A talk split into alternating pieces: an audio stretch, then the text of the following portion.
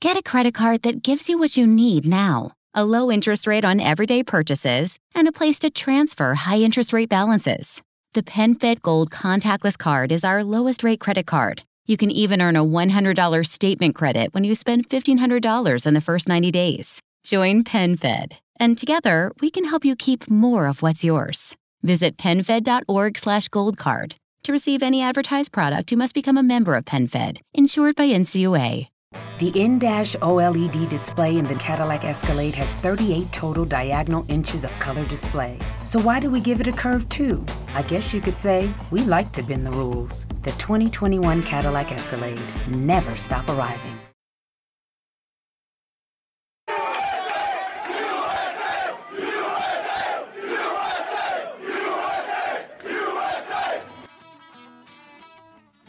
Thanks for listening to Uncle Sam's Soccer Podcast, keeping you up to date with the latest in American soccer. And don't forget to subscribe.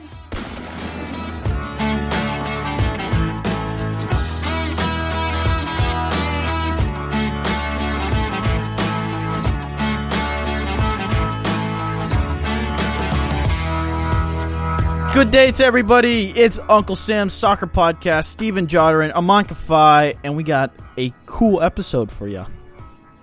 Yeah, we do. We have former U.S. men's national team player, U.S. Soccer Hall of Famer, LA Galaxy color commentator Cobi Jones joining us to talk about the LA Galaxy and the noisy neighbors, LAFC. Mm-hmm. We also talked to Atlanta United Supporters Group president, the Terminus Legion president, Austin Long, to talk about Atlanta United and their fan base they've created within that first year. Two great interviews and on two different sides of the spectrum. One's MLS talk, one's kind of supporters talk. But Armand, all week long we've been teasing teasing a little announcement, but it's actually a really big announcement. We have signed a sponsorship deal.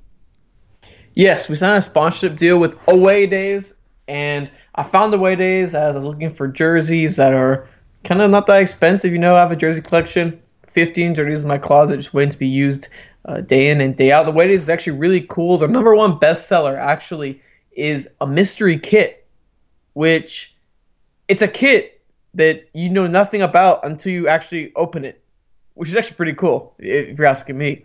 And it's only 25 bucks for an authentic kit. Like, you can't beat that anywhere else. No, it's it's really cool. So go to waydaysfootball.com, buy what you need to buy, get a $25 soccer jersey. You're not going to find that anywhere else. Type in at checkout promo code Uncle Sam, receive an additional 15% off. It's a great deal. So it's a win win. A, a, really good quality product for a very great price, and then receive an additional discount. AwayDaysFootball.com. Check them out. Armand, let's just get straight to Cobi Jones.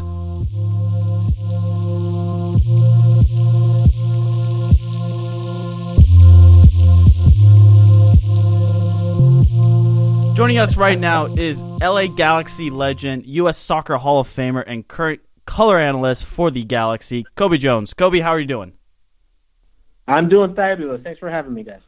Cobi, the MLS season is actually like right around the corner. I didn't realize this, but it's actually in a week. Are you excited for the start of the season? Yeah, I, am excited. I'm surprised that you're that you are surprised that it's only a week you know, away. Yeah, everything's been been gung ho for a lot of teams. It's already started with Concacaf Champions League. I mean, they're they're full bore into it. So yeah, everything that is is going on right now, it's got me excited and geared up. Do you think this is going to be the uh, biggest MLS season yet? Uh, as far as biggest MLS season, I mean, it depends on what you what you're thinking. You know, as far as the size factor, I guess. I think it's going to be big as far as the numbers and people watching and the interest. But we haven't had, I, I think, levels like this, and well, ever, because I think it's a sport that's exponentially growing here. But I mean, th- this is what you want to see. You want to see it grow and grow. And I think that as more teams come in, the competition gets better and better, and it attracts more people. Well, let's talk about your LA Galaxy. What are your thoughts with this new team from last season? Well, I mean, are, you want to hear about last season, or you want to hear about where they're going? Well, now? I mean, well, where are they going? Because last season they finished last; they were a complete dud. How's this transition been? Oh, the, the transition has been uh, a, a difficult one. I think, and more so for some of the players that you know obviously got let go from last season to this season. I think it's a necessary transition, though. When we talk about uh, the the LA Galaxy and where they were, like you said, they finished last, and obviously not good. The way I look at it, the only way they can go is up. You know, from there, it, it's been uh, a process. Whereas Sigi Schmid took a, quite a bit of time and his staff to kind of figure out where things were going. They've started to make that transition. As you can see, they made a, a ton of moves, you know, mm-hmm. in the off season, which have really, uh, I, I think, are really going to help the team push to be even more dangerous than they were before because they were always dangerous offensively. They just couldn't, they didn't have that one finisher. And then on the defensive side, I think they're shoring up things in the back to not be such a sieve in that back line. So, which offseason signing are you most excited about? Well, I was a I was a, a, a midfield forward, so I'm going to go Ola Kamara. I mean, mm. you know, he's an out and out goal goal scorer with his time at Columbus, and, and and as I mentioned, you look at the LA Galaxy last season, and you actually look at their play rather than their record they actually still dominated teams, created a, ton right. of chances, had a lot of possession, but just couldn't finish. And then they would give up, you know, a, a silly goal mm-hmm. or and then just fall apart at the wrong time. So now that they have Ola Kamara, that you look at it, you know, he lives for the 18 yard box. That's where he wants to be. You're going to see a Galaxy side that will continue to dominate in the midfield and hold possession, but now they have that goal scorer that can put the ball in the back of the net. Now it's how to to use him to the best of the abilities, how to incorporate him into the likes of the Dos Santos brothers and Alessandrini and others to really have them all on the same page. What could be the biggest challenge facing this squad and this team this upcoming season? the biggest challenge is going to be is going to be to see how quickly they can gel as a team. When you have so many changes from one season to the other, it's very difficult, you know, to really to to come together and be um, a team, and to, and more importantly, and what the Galaxy has as expectations to be a competitive team. You know, you look at the back line and, and the changes that they're going through. I, I think there's only going to be, you know, two, possibly, maybe just one player starting from what we saw last season. Now, those new players all have to get you know, on the same page. The new goalkeeper looks like is going to be starting in David Bingham. You know, you have a defensive midfielder, new defensive midfielder, in Perry Kitchen. So that back six, how are they going to gel to really shore things up in the back? I felt like a lot of the time, whenever we I saw the Galaxy play, that uh, Alessandrini was actually not talked about as much within MLS, but I think he had a phenomenal season. How do you think uh, Alessandrini is going to benefit from a uh, goal scorer such as Kamara being added to the lineup? Well, that's a good question, and I would agree with you. I don't think he was talked about enough or got all the laurels that he probably should have for what he did on a team that was struggling. Um, I I would like to think, and I think most people would think that it's only going to help that more attention will be put mm-hmm. on others, so he can actually have a little bit more freedom, you know, to uh, create an attack and and be that player, that winger that comes in and you know gets on the ends of crosses, but also puts the ball in the back of the net with some of those with that fabulous left foot of his. So uh, I'm I'm expecting more from him, and I have a feeling that he's the type of player that that tends to live up, you know, to everybody's expectations. What type of pressure is on Sigi Schmid this upcoming season? Uh, I, I think there's going to be pressure on him, of course. I wouldn't expect it to be too much. I don't think it should be. I mean, he comes in at half a season, takes over a team that was that was in last place and struggling, and I don't think there's going to be a ton of of look. You're at the LA Galaxy. There's always going to be pressure, but I don't think you know that it's going to be too much. And I say that because I've seen the moves that he's made already, and most of the moves are things that people like. I don't. I, I look at the team and I just go, okay, this is a team that's going to do very well. Now, unless there's a, a complete collapse of the Galaxy, uh, I I don't think he's going to be in too much, have too many issues or too many worries because I have a feeling you're going to see Galaxy at least middle of the road and uh, probably from the looks of it making the playoffs. No, absolutely. I mean, I feel like a playoff with the LA Galaxy is a lot more is a lot more fun than uh, them on the outside looking in. But can you talk about uh, their draft pick that they had, uh, Tomas Hilliard Arce? I mean, I've been reading a lot of things. Uh, it seemed like uh, he was a uh, one of the consensus top players, and and he was a pretty good college player. But what are the Galaxy's expectations uh, for him going into the season? Well, look, I mean, don't don't. Uh, how do I put this? Look, there's always hype. when You score a couple goals. Look, preseason is mm-hmm. preseason. Mm-hmm. Um, I, I, I, I don't want there to be all this hype that okay, he's the the second coming, but he has talent. And one thing that I, I talked to Sigi Schmid about is, is when you talk about a player like Hilliard Arce, he's a defender, so there's an easier transition going from college mm-hmm. to professional in that position. But he has all the abilities, he has all the skills to make it at the next level. And we've seen it on the offensive and defensive side. And I've seen it as I I called some of those college games where he was playing up at Stanford. You know, he has the talent. And talking to Sigi, one of the things that is important to remember that you have a team in college, you know, that has won three championships in a row. You know, there's probably some talented players on that side, and I think that's one of the reasons they made sure they went out and got Hilliard Arce to be one of those players that could help solidify and right. depth at back line. Cobi, let's talk about one of the biggest names in world soccer, and that's Zlatan Ibrahimovic. He's been linked with the LA Galaxy. Do you know anything of this potential move? I know some things, but I can't tell you.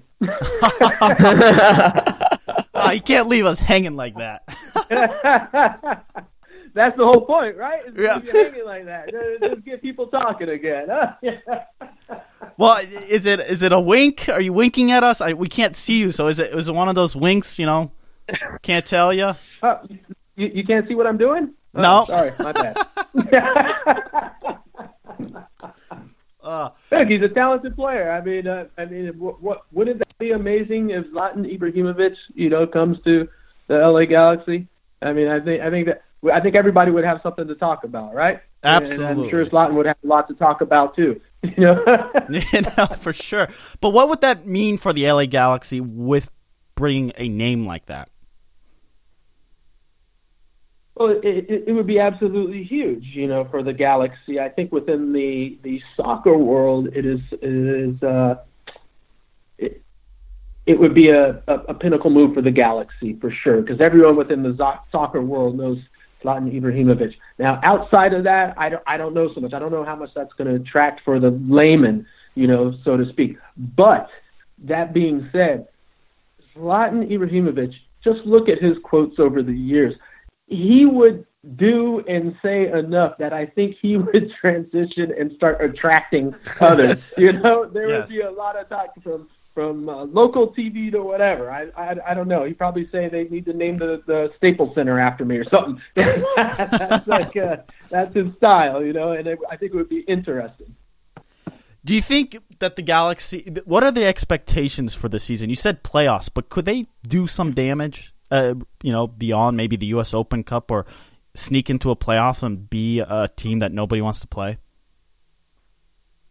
I, I, I truly think so. I would agree with that. I, I always think, you know, for the for the most part, for the majority of the LA Galaxy, it's always been a team that no one really wants to play. I've now, given yes, over the past year or so, there there was a change where people said, okay, we can we can put it on the Galaxy for a bit. But even in those games, when the Galaxy were on fire, you could see that they couldn't be stopped because, as I as I've mentioned a hundred times, teams mostly scored on the Galaxy through counterattacks and fast breaks because they dominated. The Galaxy dominated so much of the possession. It, you know, it, it was it was unseemly sometimes calling these games, going, "Do something, get the goal now. You need to do something about it." And they would always get countered on and scored, scored on, and then fall behind. You know, that was a lot of the issue. So it's almost one of those things you just need a tweak here and there because most coaches would tell you that they would love to have the ball the majority of the time. Now, can we just finish it? You know, now if the Galaxy could have that finisher in Ola Kamara, if they've made enough changes in the back mm-hmm. and they can gel and solidify, all of a sudden you've got a team that hasn't just made the one tweak or two, that they've made like three or four. They could really, you know, do some damage within the league. Now, Cobi, I know we all know this actually. It, it's a it's a World Cup year. I mean, I, I was gonna say I know, but it's a World Cup year, and we know the MLS plays through the world. Uh, well, they take a break, but the World Cup will still have some sort of impact. How does it? How if it does has an how does it have an impact on the squad selection, also the, the team dynamics? I mean, I you at least expect the Dos Santos brothers. I mean, to get called up. Uh, it, uh, what type of impact uh, do you think it has on uh, the team and the squad selections? I think it's going to be, uh, you know, difficult for the Galaxy. You're going to lose a couple of players and lose a few players, and and I think that's going to happen to a lot of teams around the league as we see more uh, players from different Concacaf teams and and now some CONMEBOL teams, you know, going into MLS. So that was is part of the import of having a deep squad. There's going to be in this World Cup year a lot of players that are going to be called upon to step up at the right moment and to you know and to perform. You know they're going to have to make it so that you continue to play you know the same or better than when those players you know take off for the World Cup. And, it, and as you know, in a World Cup year, and people go, oh yeah, the the World Cup, you know, it's like a it's a month long and maybe like two or three weeks if if you don't make it out of the first round.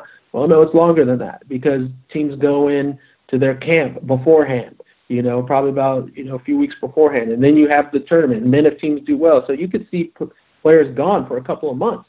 So you've got to make sure that your squad is not just the first 11, that it's that it is a full 18 to 22 strong.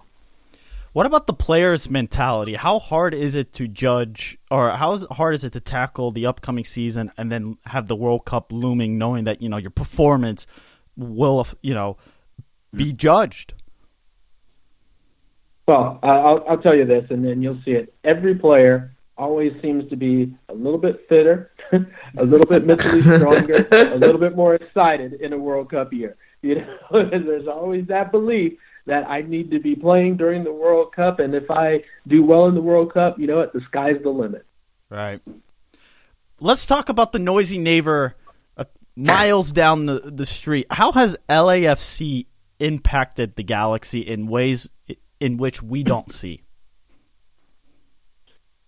I would say that's more of a, a behind the scenes thing, right? You, you see, you know, LAFC, mm-hmm. uh, you know, branding everywhere, you know. So this is more of like the managerial side where it's like, okay, they're the noisy neighbors coming in, just saying, hey, we're the top dog. They've got this this beautiful new stadium that's coming in and that's in in, in right in the downtown LA mm-hmm. area, right off of USC. So yeah, they're making a lot of noise, and they're tr- they're trying to you know get a uh, immediate effect on the LA community. Now I I, I see them as being kind of uh, they, they they're they're coming across as like we're the hip young um, you, you know the I guess the not non-conformative group. You know that's what they're billing themselves themselves as. But you know I mean if that works, you know, great. You know, if that works for them, that's absolutely fabulous. I, I always imagine they're going to have, you know, a significant fan base. I think LA is a city that can handle two teams.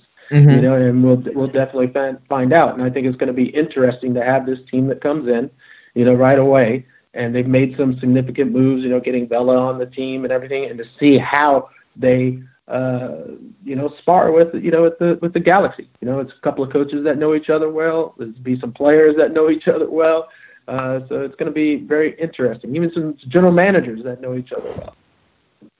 Now, back back in around what 20 is 2010 back when Chivas USA was around I've, I've gone through and I was rewatching some uh, Chivas USA uh, LA Galaxy uh, playoff playoff clips and I found it interesting before Chivas USA was uh, bought out and uh, sold and, and sold. I mean, they attra- uh, attracted quite a crowd, and look, and the atmosphere uh, at StubHub looked really exciting. Uh, do you expect that same vibe, or do you expect something even better with LAFC coming in? Well, I know LAFC is probably so is going to be so angry at you so, for mentioning Chivas USA in the same sentence. they are trying to separate that as much as possible. Uh, look, the Chivas USA experiment, I think everyone would agree was a bit of a disaster. You know, mm-hmm. I mean, you, you don't, you don't, you know you, you don't minimize your fan base, you know, Right. so much where you just have you know you know for all the Mexican fans, you're only Chivas fans for you know for you're forgetting all the other Latino cultures that are out there, all the American culture out there. You you just minimize it. And the Chivas fans, the, the Chivas fans only think that it's the the real Chivas is Chivas down in Guadalajara, not Chivas USA. You know, so you've got a small base. And when what you probably saw as far as their big games might have been the opening game or the game against the Galaxy. That Yeah. was always packed. Yeah, that's what it was. That yeah, was always. always- always a rivalry. I can still remember to this day walking out with Jovan Kirovski uh, for the first game for, against Chivas, and we were going out for warm up, and the stadium was packed already. You know, now that it never happened for me where you had, you know, StubHub full as everyone's cheering. You know, that that's that says something about rivalry in Los Angeles. Now, as as you know, the the team got sold, and you know, and then the actual thing got the, the the rights, I guess you should say, got sold. That's how Mhm. LAFC wants to see it, and then they defuncted the team, um, and then come back later.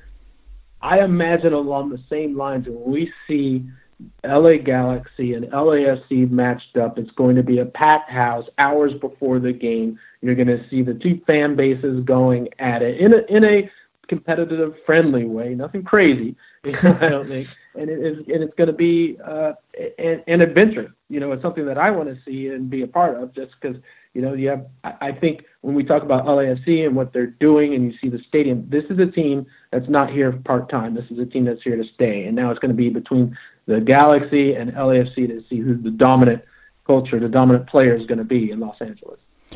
Cobi, I know you got to get going here, but talk about the LA culture regarding soccer. It's very multicultural already, but what's it like from a, a soccer standpoint as far as culture?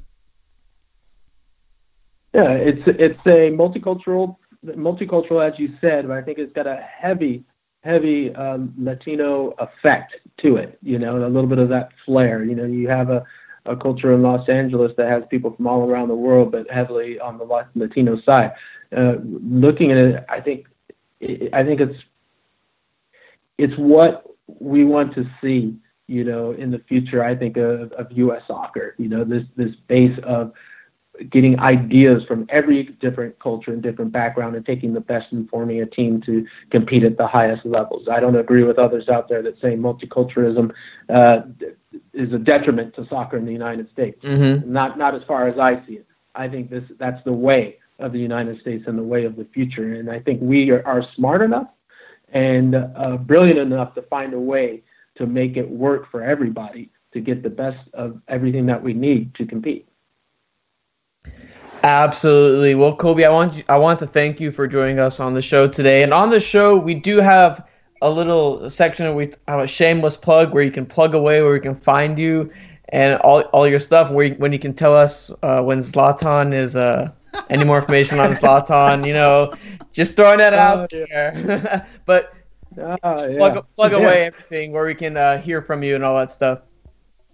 Oh well, you can very uh, you know on Instagram at Cobi Jones on the at Cobi Jones 13, uh, Facebook, you know Twitter. I'm on there at Cobi Jones, and uh, getting involved with the Evolve Project LA. You know I think that's something everyone should check out, especially in the LA area, as we uh, focus on that a little bit, getting involved in helping build the sport in Los Angeles.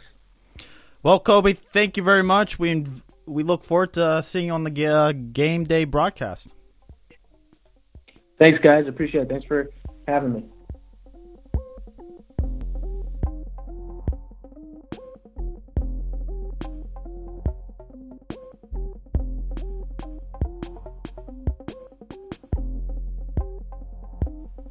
Armand, Armand, Yeah. when Cobi Jones laughed and said, "I know something," what was the first thing that went through your mind regarding the Ibrahimovic to LA Galaxy rumor? Well, the first thing that came in my mind is Cobi Jones knows something. Well, he said Which he knows is- something. which which which means which means uh, if we're going to be reading his mind that uh, Cobi Jones just confirmed uh, Zlatan Ibrahimovic to LA Galaxy.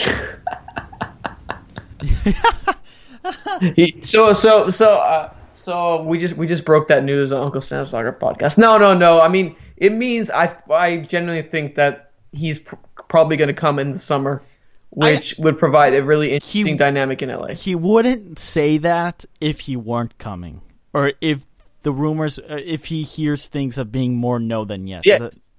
I mean, yeah. I mean, yeah. I mean, it's it's it's it's it's honestly gonna be an interesting dynamic because he wouldn't even come in as a DP from the reports we were reading. Not even That's... that, Armand. I'm not even talking about what Ibrahimovic would do for MLS. I'm just talking about if he's coming or not.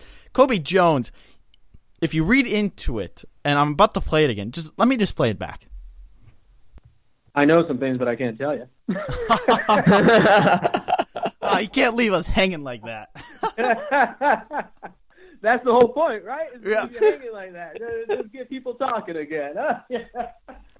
I just don't think you're gonna sit there and laugh about it if you weren't coming because if you laugh about it that means you're either covering something up or you're just kind of just like just sit back and wait. Just he, he's going to come at some point. And i think the the he's most likely going to come over the summer when he's done with manchester united and see how the season plays out. They're still in the champions league. Hell if manchester united crash out of the champions league i think he comes he could come sooner i mean it's to be fun man if zlatan comes let me just say, everyone that doesn't want him in their league are all liars. You all want Zlatan, man. This guy's a personality, a great guy. He is. He would be so fun for MLS, and LAFC would have to probably do something. Be like, okay, well, LA Galaxy just got probably one of the biggest international superstars. We gotta do something now and make a splash too. Provides for a little fun competition. An arms race between LAFC and LA Galaxy. It's pretty dope and it's it's a growing trend across the league with these inner rivalries. Obviously, you have the New York Derby, you have Cascadia Cup. Even in Atlanta, you have the addition of Nashville, now Miami, Orlando. That that little section of the country is going to really be interesting to to follow. You rivalries make everyone better. Really does. Speaking of Atlanta United, Armand, pretty expect big expectations coming up for them yeah, they just made the biggest MLS transfer like ever in terms of Ezequiel Barco, and they were really expected to make but potentially deep run until they were knocked out by Columbus, who instead made that deep run, and their their fan base was immense. Yeah, it's it's crazy. So, Steven, joining us right now is Atlanta United Terminus Legion president Austin Long. He oversees the day-to-day running of the organization. You can find the Terminus Legion on Twitter at the term at Terminus Legion, and you can find Austin on Twitter at Austin Long 1974. Austin, how's it going today? Pretty good. Uh, we got you know we got Charleston tomorrow, and then we're about a week away from the season opener, so we're getting pretty excited. Pretty excited right.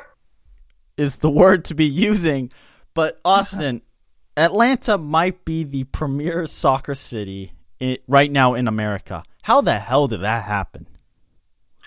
Well, it's it's really interesting, and you know, I you know I don't want to uh, upset our our fellow supporters in Seattle and, and around MLS, but uh, you know, ATL United is just it was just waiting to happen, and and you know, from the announcement to the uh, to the first game against New York Red Bulls almost a year ago. It just has been building, and I think a lot of people were waiting for this. Uh, like most people, I'm a I'm a transplant to Atlanta. I moved here about three and a half years ago, and, and while I've followed, followed soccer my whole life, uh, you know I've you know I'm a Manchester United fan, so you know I've had other ways to tap into my soccer fandom. But mm-hmm. for a lot of people in Atlanta, they've been like a lot of people they've been waiting their whole life for this, and and this is just the. Uh, it was just like it was like a dream come true for a lot of people, and there was a lot of pent up uh, emotion and anticipation, and uh, you know the the game against the New York Red Bulls. I think the people who were there will never forget that because it was just an amazing moment. At one point, the national media was pretty much doubtful of Atlanta United's Atlanta soccer scene, and you had Manpiel saying that it wouldn't work down there, and people right now are even critical of Atlanta as a sports town. What was the feeling when you kind of just proved them all wrong? I think I think inside the soccer community, it was not. We we were ready. Uh, I think outside, you know, uh, you know, Atlanta sports fans don't have the greatest reputation. Uh, that was especially uh, apparent to me from the outside looking in. Mm-hmm. But I think inside, a lot of us, what I found uh, as I started interacting with uh, with supporters was we have a wide range of of soccer. I don't know references. You know, we have a lot of people who followed an MLS team or follow a European club. Uh, we were fans were ready to do this, and and inside the soccer community, I mean, we we were doing tifos for um, we did one for Chattanooga. We, you know, we we drove 90 minutes north. we played Chattanooga, and we combined with the Chattahooligans. We did a two-part tifo. We did a tifo for the first game in Charleston, and we just hit the ground running because you know we have a lot of American outlaws too. Uh, you know, and so uh, Atlanta is home to like over a dozen supporter groups for European clubs. Uh, so th- this is not you know, for a lot of people, this was not their first rodeo. So they just need they just need a platform, and uh, they really delivered. Uh, you know, from all the supporter groups, uh, capos, tifo, uh, the march to the match, tailgate. I mean, we were ready. We just, you know, the dedicated, you know, the the season tickets went through the roof. You know, and the not all in the support section, obviously, but I think fans were just ready, and they just want somebody to cheer. And you know, once Arthur Blank provided that, it, it was just time. Now, Austin, we're a Dallas based podcast, so FC Dallas is a really bad comparison. But when we go to games there, I'm always underwhelmed when it comes to fan passion. Just describe the day to day life as an Atlanta United supporter. Do you see jerseys on the regular across the city? Is it like what you see in Orlando, where the the purple signs and all that? You know, it, it's it's really crazy because you do. You see the the magnets are on the cars all the time. Uh, people are wearing five stripes. Uh, you see a, somebody in, a, in a Lane Night jersey almost every day. Uh, it really has taken over the city. The billboards are, are really prevalent. They have uh, a couple now right uh, around Mercedes Benz. Uh, they just uh, put the new one up. Uh, there's one of the drummers, uh, Zach uh, Zach McGee, he's on it. He's like side by side with I want to say Villalba, but it could be Martinez. Anyway, but you know, Atlanta United's marketing and has really done a great job, and, and fans are excited. Fans, this is something where um, there's really been a lot of different outlets too, uh, podcasts, Reddit. Uh, there's several Facebook groups. Uh, people are just talking about all the time. We have great uh, Doug Roberson for uh, Atlanta Journal Constitution uh, provides excellent coverage. Uh, you know, there's just so much to talk about. I mean, there's like almost half a dozen podcasts now dedicated just to Atlanta United, oh. and um, it's it's just insane. Like you know, we have uh, we have the uh, for Terminus Legion we have the Home Before Dark guys. Uh, they've been to several of our poker tournaments. They were at the last tailgate of last year. You know, Mouths of the South, uh, which is the uh, Dirty South Soccer podcast, um, has been going for like almost 18 months now. They were in it before, you know, even Chattanooga. They would just talk, you know, for a week, you know, a weekly podcast, news and tidbits, you know, from Kenwyne Jones being signed to the uh, kit release to, you know, where's Darren Eales going to next, and and just people have taken to it in a way, I mean, like you know, like FC Dallas. I know you guys. Um, I was down there a couple years ago, and Dallas Beer Guardens were awesome. I stood with them, and and you know, I, there's a couple different podcasts that you know I've heard from that area, and it's just, you know, I, I for whatever reason, you know, this is new, and like people have taken it to a way that, that maybe other parts of the country haven't yet. But uh, like I said, people Atlanta United, or excuse me, soccer fans in Atlanta were just waiting for a platform. I really believe that, and they have gone in, you know, head first, both feet. You know, pick your metaphor.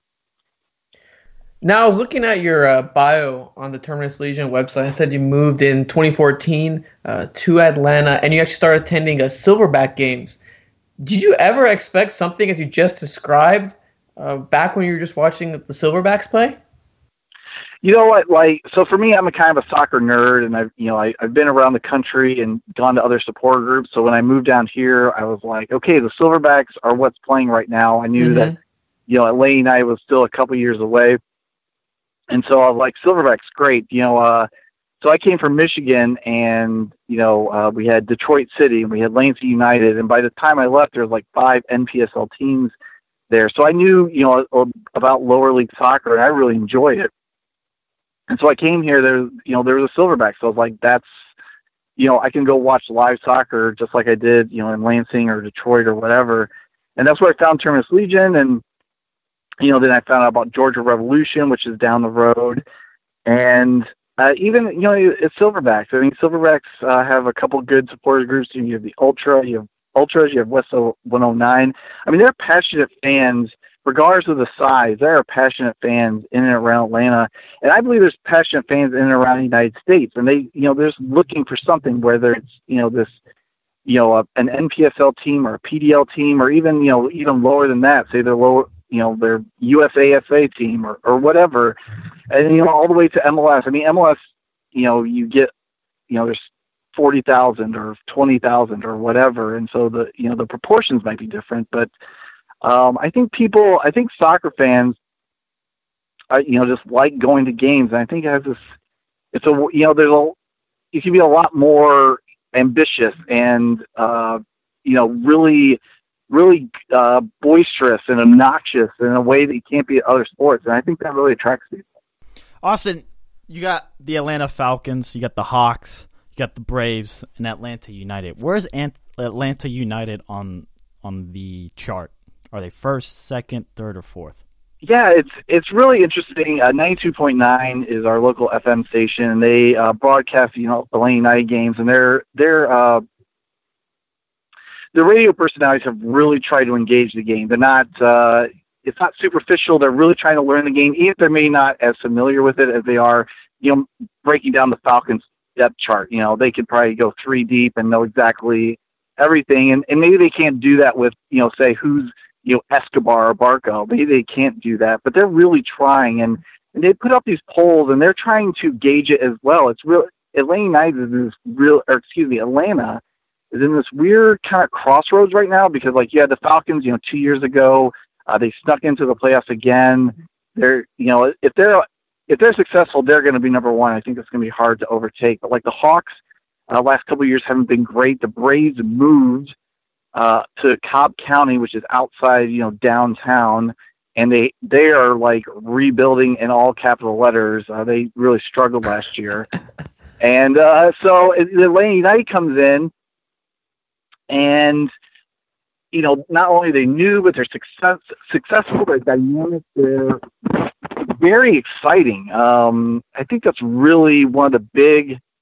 uh, one of the the big pluses for this team is they're excited. They're not, you know, they're not new and they're playing like, you know, bunker mentality, park the bus, trying to survive. Uh, I would look at our friends in, in the north of Minnesota about that, but uh, you know they they came in and you know they tried to express themselves and play attacking soccer, and they have these amazing young players. Almiron, you know, you look at their signings, right? You know, Almiron they could have spent money on you know a more established player, but they went young. I mean, Villalba, uh, Asad. Uh, you know, you have Parkhurst and the and the runaways there for you know say veteran leadership. But the rest of the guys are young, and, and and like I said, they're exciting. And I would say they're number two. Uh, you know, again, I don't really follow the Braves and Falcons and Hawks, but I mean, everyone's talking about Atlanta United, and not everyone's talking about the other sports. I'll say that. I mean, we talked about high-powered offense. I mean, I was just looking at the uh, the schedule from last last season, and when Mercedes Benz Open, you have them beating FC Dallas 3-0, them beating the Revolution 7-0, a 3-3 draw with rival Orlando City, beating the Galaxy 4-0. That that kind of entertaining soccer it, tends to attract people that usually say that hey soccer is a pretty boring sport. Do you think that helped? Yeah i mean like for instance like my boss came to the the game against what was it orlando uh at the Benz the first game where we went for 70000 right? And he, he you know he's he's uh he's a real baseball guy you know he's like braves through and through and his wife got him tickets and he went and he's like, oh my god, I what is it? I love this. I'm I how do I what do I do next? And and there's a lot of people like that. You know, the people you know the casuals you know is like i think the bottom bowl is is set up for 42.5 if i remember right you know we got 35,000 season tickets so i mean game day sales when it's not opened up you know you really have to be you know you have to get in there fast and you have to know some people in secondary markets and whatnot but when they open it up to 70,000 there's those you know extra 20 30,000 not only do you know people are buying the tickets, but like when they get in, they get hooked. I mean, after every you know the two games where it was uh, seventy thousand and in the off season, people want to know how do I get involved. Uh, you know, they walk around the tailgate like, what are you guys doing? How do I? What do I need to do to be part of this? And it's just it's just an excitement that's been I think it's been building. You know, not only like the last say decade or or two decades, but ever since the announcement, people have just been waiting for this and and just getting bigger and bigger. Austin, what on, on, the daily action or the game day action is there something you guys do as, as a supporters group? I know there's multiple supporters groups, but how does it differ from other type of sporting events in Atlanta and then even just across soccer from what you see in England, Germany, Italy, Spain to just even across the differences between Dallas, Atlanta, Seattle, Toronto? Yeah, so you know, I've been to I've been to about a third of the stadiums, I think so far, uh, maybe ten. But anyway, you know, it's really interesting. You know, like Seattle and Portland, they really can't tailgate, right, because of where their stadium is and, and other issues. Um, you know, Houston Dynamo, there was a little bit of tailgating. FC Dallas, you know, I know there's been, you know, you guys uh, have a couple places to uh, tailgate. There, there's an attempt you know, but then to tailgate right, right, right, right. Uh, so you know, the, the, so uh, you know, it depends on the situation, right? And in the South, you know, tailgating, you know, sort of this college football culture. People have taken, you know, soccer fans, you know, people love their sports, you know, regardless of what sport it is in Atlanta, and they sort of took the tailgating thing, and we've, I don't know, it's. I haven't been to a tailgate on this level. I haven't, again, I haven't been to all MLS stadiums. Uh, but you know, like we went to Kansas City, a bunch of us went to Kansas City. You know, and they have they have a couple beers set up, and maybe one or two people are grilling, and you know, it's kind of a mild tailgate experience. Uh, but like in Atlanta, we have like we have like 200 spots blocked off, and we have like uh, four groups tailgating simultaneously, and that's just the recognized groups. There's other pockets all over the the parking lot that we're we're in is called the Gulch, and it's right uh, next to Mercedes-Benz Stadium, and there's just there are people all over the place. And uh, you know, we we have uh, grills, we have food trucks, we have beer tents, uh, we have you know uh, small pitches, we have soccer tennis, uh, we have TVs. You know, when the Falcons are on, we're watching the end of the Falcons game before we go into the to the soccer game, and it's just it's it's it's, it's insane. I've I mean, again, like I said, I haven't been everywhere in America, but I can't imagine uh, that there's a tailgate anything like this in, in U.S. soccer culture right now. Now, at the beginning of the season, you guys did start out playing in Bobby Dodd while waiting for the completion of the Benz. Can you talk about the difference in atmosphere between Bobby Dodd and Mercedes-Benz Stadium? Yeah, that was a really interesting um, part of last year. A really interesting chapter you know, uh, everyone, you know, Mercedes Benz gets announced, and you see these ren- uh, renderings, and it's like, oh my god, this thing's amazing. Mm-hmm. And then you know they hit a couple of construction snags, so they're like, well, uh, we're gonna have to play in Bobby Dodd for a couple games, and then it became half the season, and everyone's like, this sucks, and it's good, you know, why do I want to go to Georgia Tech? And all the UGA fans got you know, you know, all upset because they have to go to Georgia Tech, and you know, there, there was like all this stuff that could have gone wrong. And the first game was uh, a night game. Yep, it was a night game against Red Bulls. Yep. And you we were playing under the lights. You have the city in the background, and the noise in that place was amazing. I mean, it it was really electric is like an understatement about what it was like.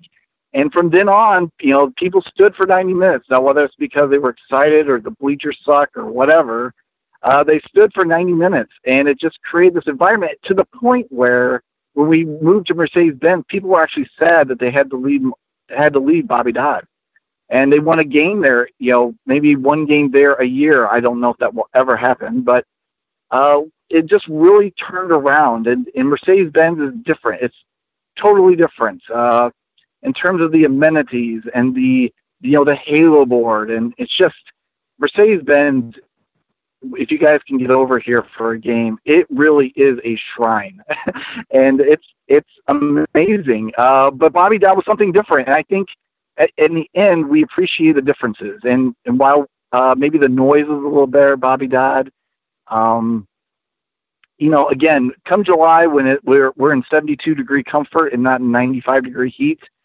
you know, I'm I'm for the 72 degree comfort. So that's where I'm going to put my money. Now, Austin, this upcoming season is going to be interesting to see how Atlanta United responds because often with these expansion teams, you have a very big high expansion season, and then it kind of seems to fall apart. You just look at Orlando; it seems to have fallen a little bit flatter uh, of recent years. NYCFC, you've seen attendance go down, in fact. But what do you think fans are going to react with the new additions and just being now at Mercedes Benz on the regular. Yeah, it's that that is the the sixty four million you know the the million dollar question, right? So mm-hmm. you know, we've already had uh, roster turnover, right? Yamil Asad goes to DC United, Carlos Carmona goes to Colo Colo, um, uh, Antoine Walkes is gone. Uh, you know, went back to England. Uh, Mears, uh, I think, is at Minnesota now. So we're gonna have roster turnover uh, but everyone's excited about Barco.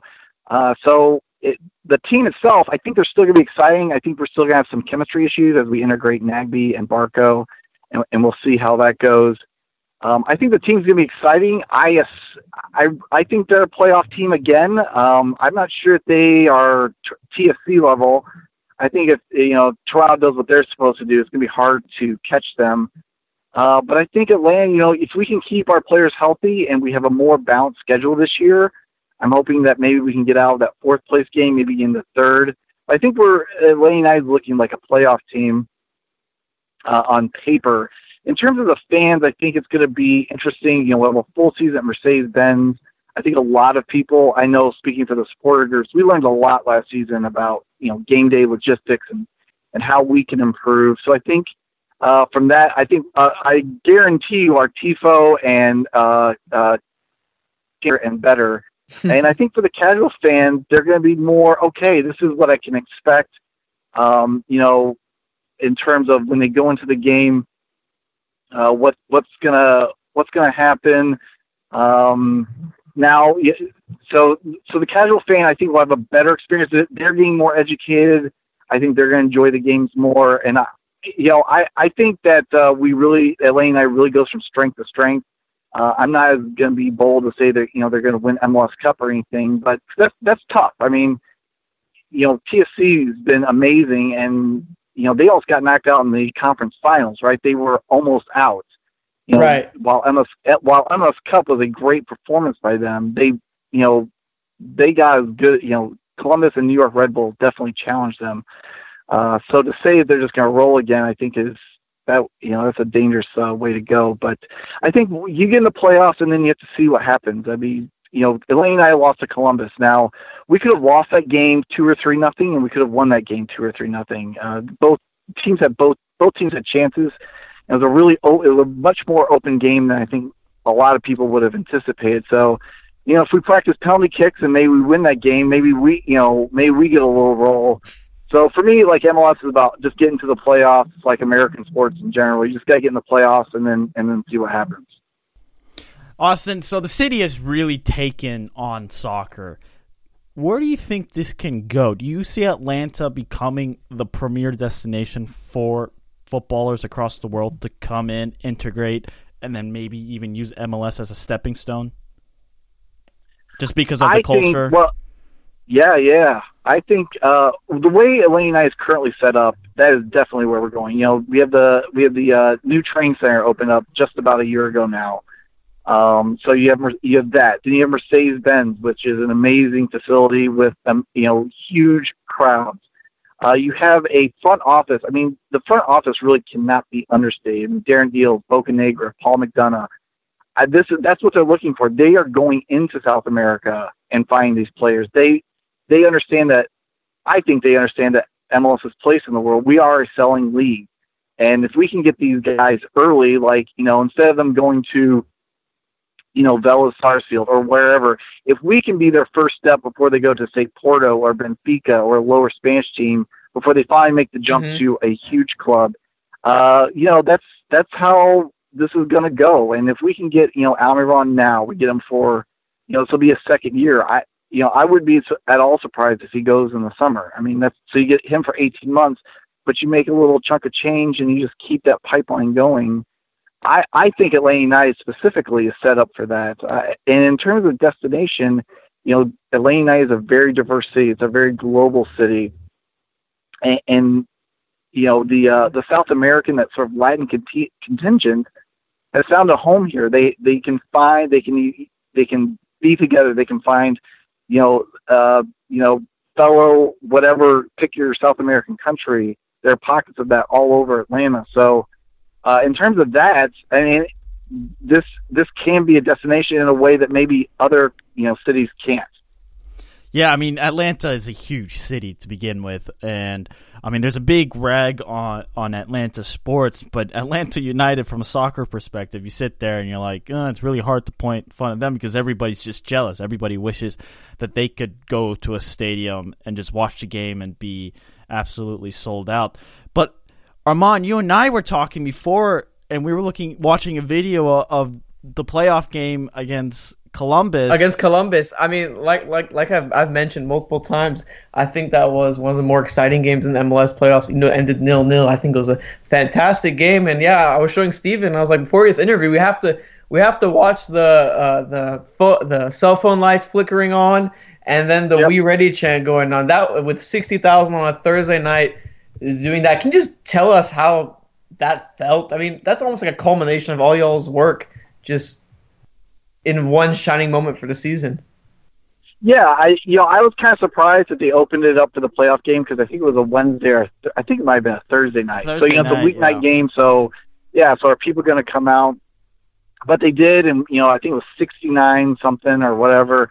Uh, and, and in terms of a lot of things have happened this season that are, are organic, and some have been sort of planned and then have organically grown.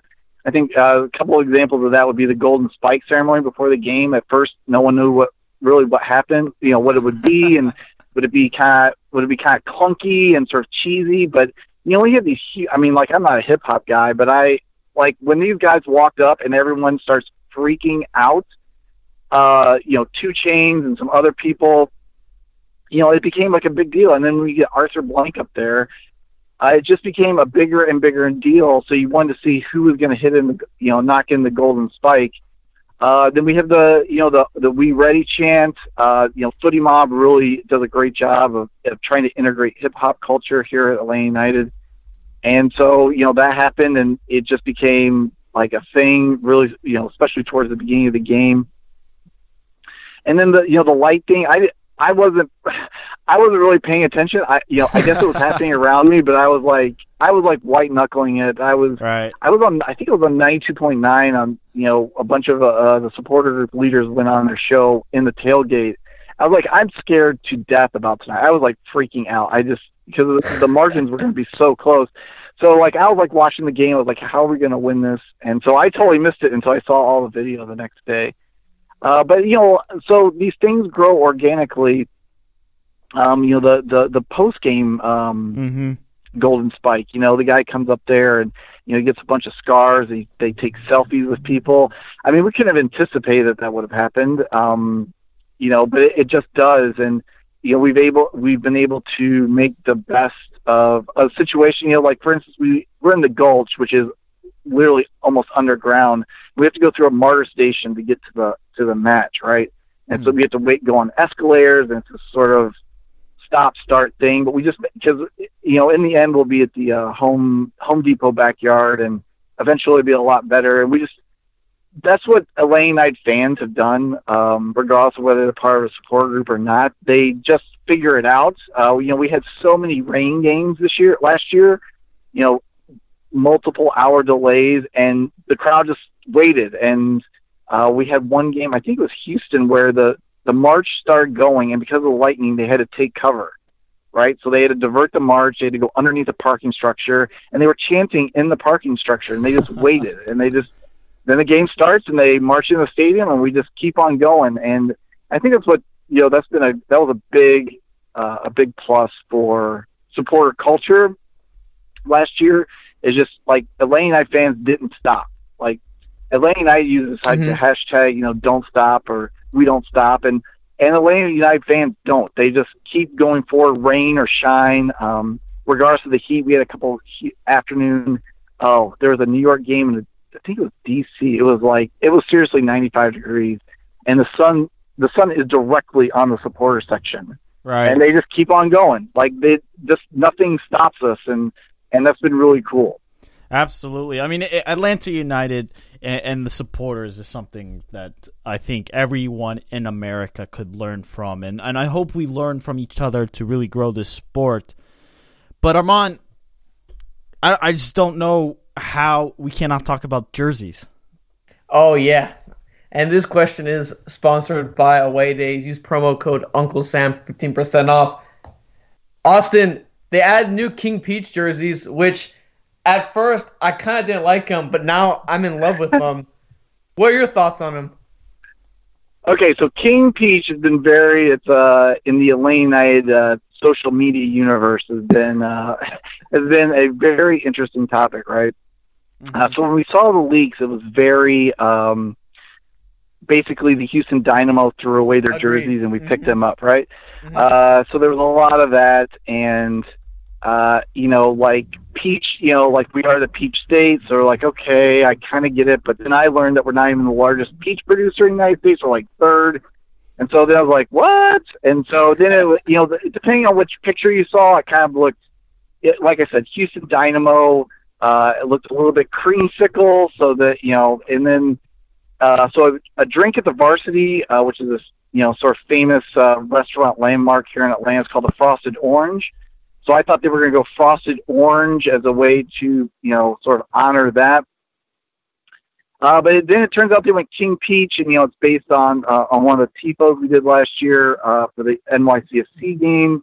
Uh, King Peach is you know bigger than the Big Apple, and uh, they went with it. And when you saw it in person, so I, they unveiled it. They officially unveiled it. You know because of the internet, nothing's ever a secret. Uh, but uh, they they did a uh, open training session uh, the the night before they left for Charleston. So if you were a founding member and you were lucky enough to get tickets, uh, you could go. So uh, before the you know they come out and you know Arthur Blank makes a quick statement and like okay we're gonna unveil the new jerseys, and so they did it and they had a hype video and uh, you know they these they unveiled these mannequins around the training center and you look at it and it it it did grow on me right. I didn't absolutely I didn't really hate it at the beginning, but you know when you see it up close and it's got that geometric pattern, sort of a sort of a hint to like your uh you know Netherlands Euro '88 uh kind of that Yeah. sort of look, and it's Mhm. not it's not overt, it's very subtle, uh, and so the orange is you know I wouldn't classify it as peach, but again I'm not a designer. Uh, I am sort of a kit snob, kit nerd, but I wouldn't call it peach. Uh, but what was really interesting, I, so in the end, I, I can live with it, right? So Mhm. it is what it is. Uh, what was really interesting is that they released a King Peach scarf, uh, you know, which sort of goes with the jerseys, but then the oranges don't match. So they have a mannequin with this new pe- the new shirt, and then they have a scarf draped over it, and that really bothered me.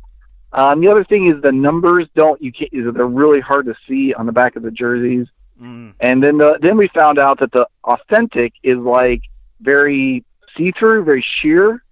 Um, so that was kind of obvious uh, in Charleston.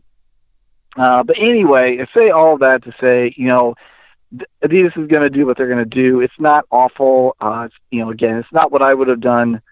Uh, but uh, you know, lot, Atlanta United is going to play very th- things very down the middle, right? The name, um, their branding. Uh, you know, Atlanta United two their logo is essentially they just replace the A with a two with the golden spike through it, right? They didn't come up with something crazy.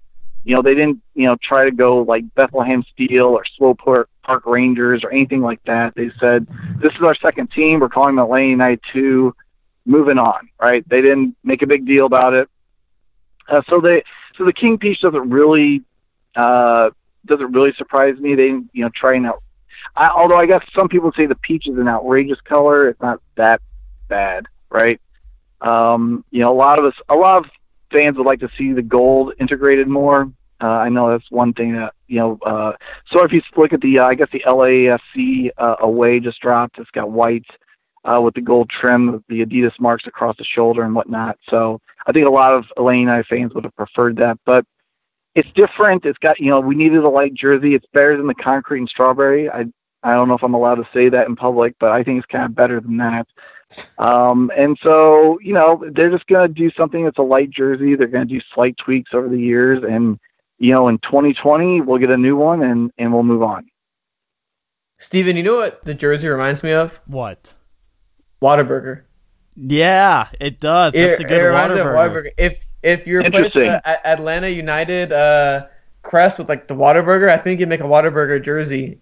I mean, just throwing it out there, Whataburger. If you're hearing this, uh, Yeah. you can make a pretty pretty pretty sweet jersey. Does But it- Austin, thank you so much for joining us today. We really appreciated you uh, coming on, and we do a little something here on the podcast, a little shameless plug where you can plug away where you can find you, Terminus Legion, or anything you're involved in. So go ahead and just plug away. Yeah, so so Terminus Legion, you know, it's terminuslegion.com. It's uh, Terminus Legion on Facebook, uh, Twitter, and Instagram. Our social media team does a great job of uh, putting out content and keeping keeping members informed. So you know that, that's the place to find us for all of that. Uh, for me personally, again, Austin Long, 1974 on Twitter. I sort of tweet about uh, soccer in general and and ranting about Atlanta traffic, but uh, mostly I focus on uh, soccer. Uh, you know, kit nerd, uh, talking about jerseys, talking about uh, you know Atlanta so- soccer culture.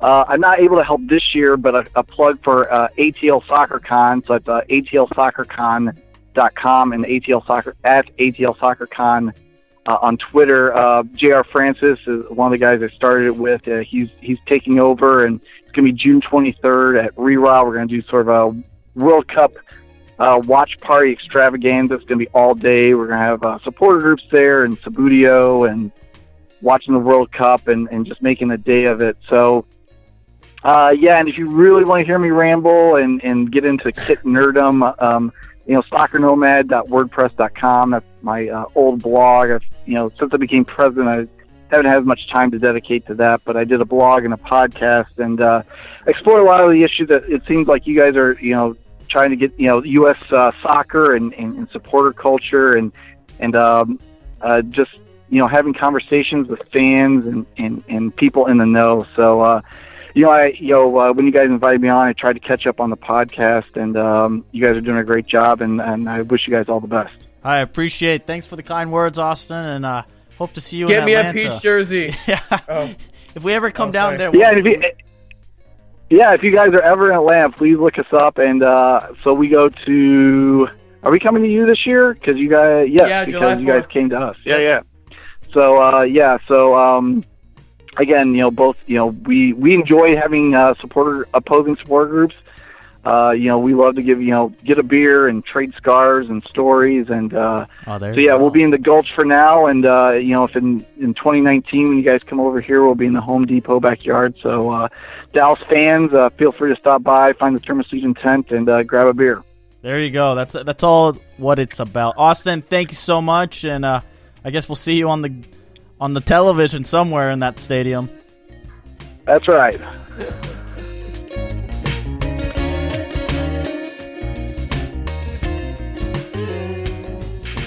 Armand, Atlanta United is it's an interesting story to follow, especially because we're in year two of this project. We have no idea what way it's going to go. Could it go up? Could it go back down? Could we see even more growth? I have no idea. I really don't know because you set the bar really high. There's a lot of things that, could happen. Like you said, do other MLS teams emulate this? Do other MLS teams try to go for this? Does MLS see this as a model that's sustainable and can be used as a criteria potentially for expansion sides?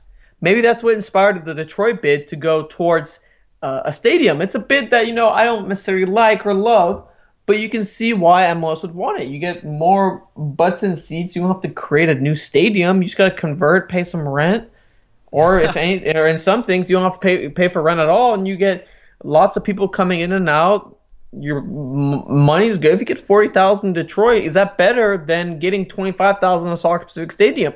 That's a question that I'm not going to answer. Well, that's, that's a very MLS has to answer. That is a very fair question to ask, and I think would be interesting is with the stadium bids is, is MLS going to push for at least an all grass type of I mean, deal? they sh- they should. at least all grass. I mean, and if if you're building a soccer specific stadium, it's gonna be all grass. But the problem is, if you're gonna ask for stadiums that are in NFL, NFL, how are you gonna implement this uh, grass turf thing, kind of like they have in the new uh, Spurs stadium they're building uh, in uh, England? Yeah, you know they have like. A, but how can you add that into a stadium that's already built? You know they don't want to spend that much more money. That probably costs a lot of money. No, it does cost a lot of money, but I think you, as an MLS, need to put the hammer down and be like, wait, wait a minute here. We're not going to get swayed and pushed over by these owners saying, well, look, we have a stadium. No, you, you need to worry about the product on the field as much as the marketing and being able to sell 40,000 tickets over 25 and having fans go nuts. I mean, USL is implementing a rule that you have to have a soccer specific stadium by 2020. yeah, and that's the levels that we need in order to help growth uh, of soccer in this country. Because I mean, without a soccer specific stadium, what do you have? Oh, a team playing in the NFL, or in this day and age, an NFL team playing in an MLS stadium. But I mean, it is interesting because Atlanta United setting up this trend to where you see bids like Detroit being exposed. So what if here's a hypothetical. What if Phoenix decided to play in the University of uh, Phoenix Stadium in Arizona? Yeah, that's a good question. I mean, that's a scary question. If you're MLS, that's a very scary question. I mean, pl- I mean, there's a lot of things you could be like, hey, look, look at this, what's going on in Atlanta. We can get that, and we'll put out in grass. There, like it's it's a it's a really interesting dynamic. Do I think there should be soccer big stadiums? Yes, but you have to take the argument from the other side. If a team like Atlanta United is having this great growth in an NFL stadium, who is there to say, yeah, we want soccer specific? Well, you don't really want soccer, specific. We have, Atlanta's not doing their soccer specific. What about you?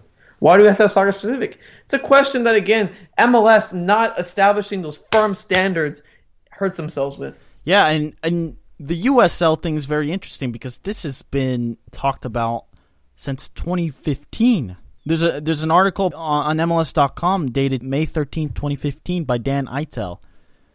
And he quotes, A critical part of our strategic plan is to have all USL clubs as owners or as primary tenants of soccer specific stadiums by 2020. USL president Jake Edwards said in a release. That is that is huge. That is USL taking directions I think in the right direction. I do. And I mean, taking steps once you the right get, direction. Once once you get this set up, and you make the stadiums expandable, then I think you'll start seeing this lo- this soccer really taking off. Because I mentioned this so many times on this podcast, Stephen. If the lower leagues aren't aren't going off, then it's gonna be hard for the major leagues to to, to go off. I think the lower leagues are very important, and Yep. adding your own soccer league stadium, I think, is huge, and it's it's going to provide for a really interesting dynamic in terms of a potential pyramid where teams are going up and down. Absolutely. Anyway, listeners, big shout out to our new sponsor, Away Days, awaydaysfootball.com. You can receive 15% off your entire purchase if you just type in Uncle Sam at checkout. That's pretty cool, right? Just type in Uncle Sam and you get fifteen percent off, and you get a, and you get a mystery jersey. I mean, I've seen on Twitter's teams supporting or pl- people supporting the team that they receive. I mean, wouldn't that be pretty cool? You support like a random uh, third division team in like France, they get promoted to Ligue 1, and you're like, wow, I was there since like day one, kind of. Yeah, no, I, I agree. I think it's cool because sometimes you end up with U.S. connections that you just didn't think about. Just saying. Anyway, listeners, go on to Away Days football.com, get a soccer jersey, give us a follow at Unc Sam Soccer Pod, Armand Kafai, Steven Jodren. We'll be back next week. Take care.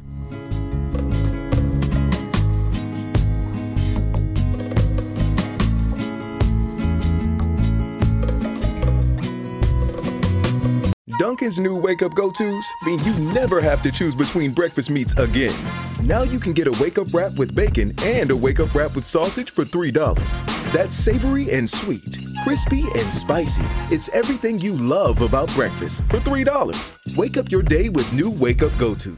Get two egg and cheese wraps for $2 or mix and match your favorite meats with two bacon, ham, sausage, or turkey sausage wraps for $3. America runs on Dunkin'. Participation may vary. Exclusions apply. Limited time offer. Regina King for Cadillac Escalade. Let's say you make it to the top. What's next? Relish in the glory of your accomplishments? Okay, sure, for a minute. But then you move forward. Take the 2021 Escalade. Cadillac's newest arrival is more than just a celebration of iconic luxury. It's the most technologically advanced Escalade ever. Because arriving is just the beginning. The 2021 Cadillac Escalade. Never stop arriving.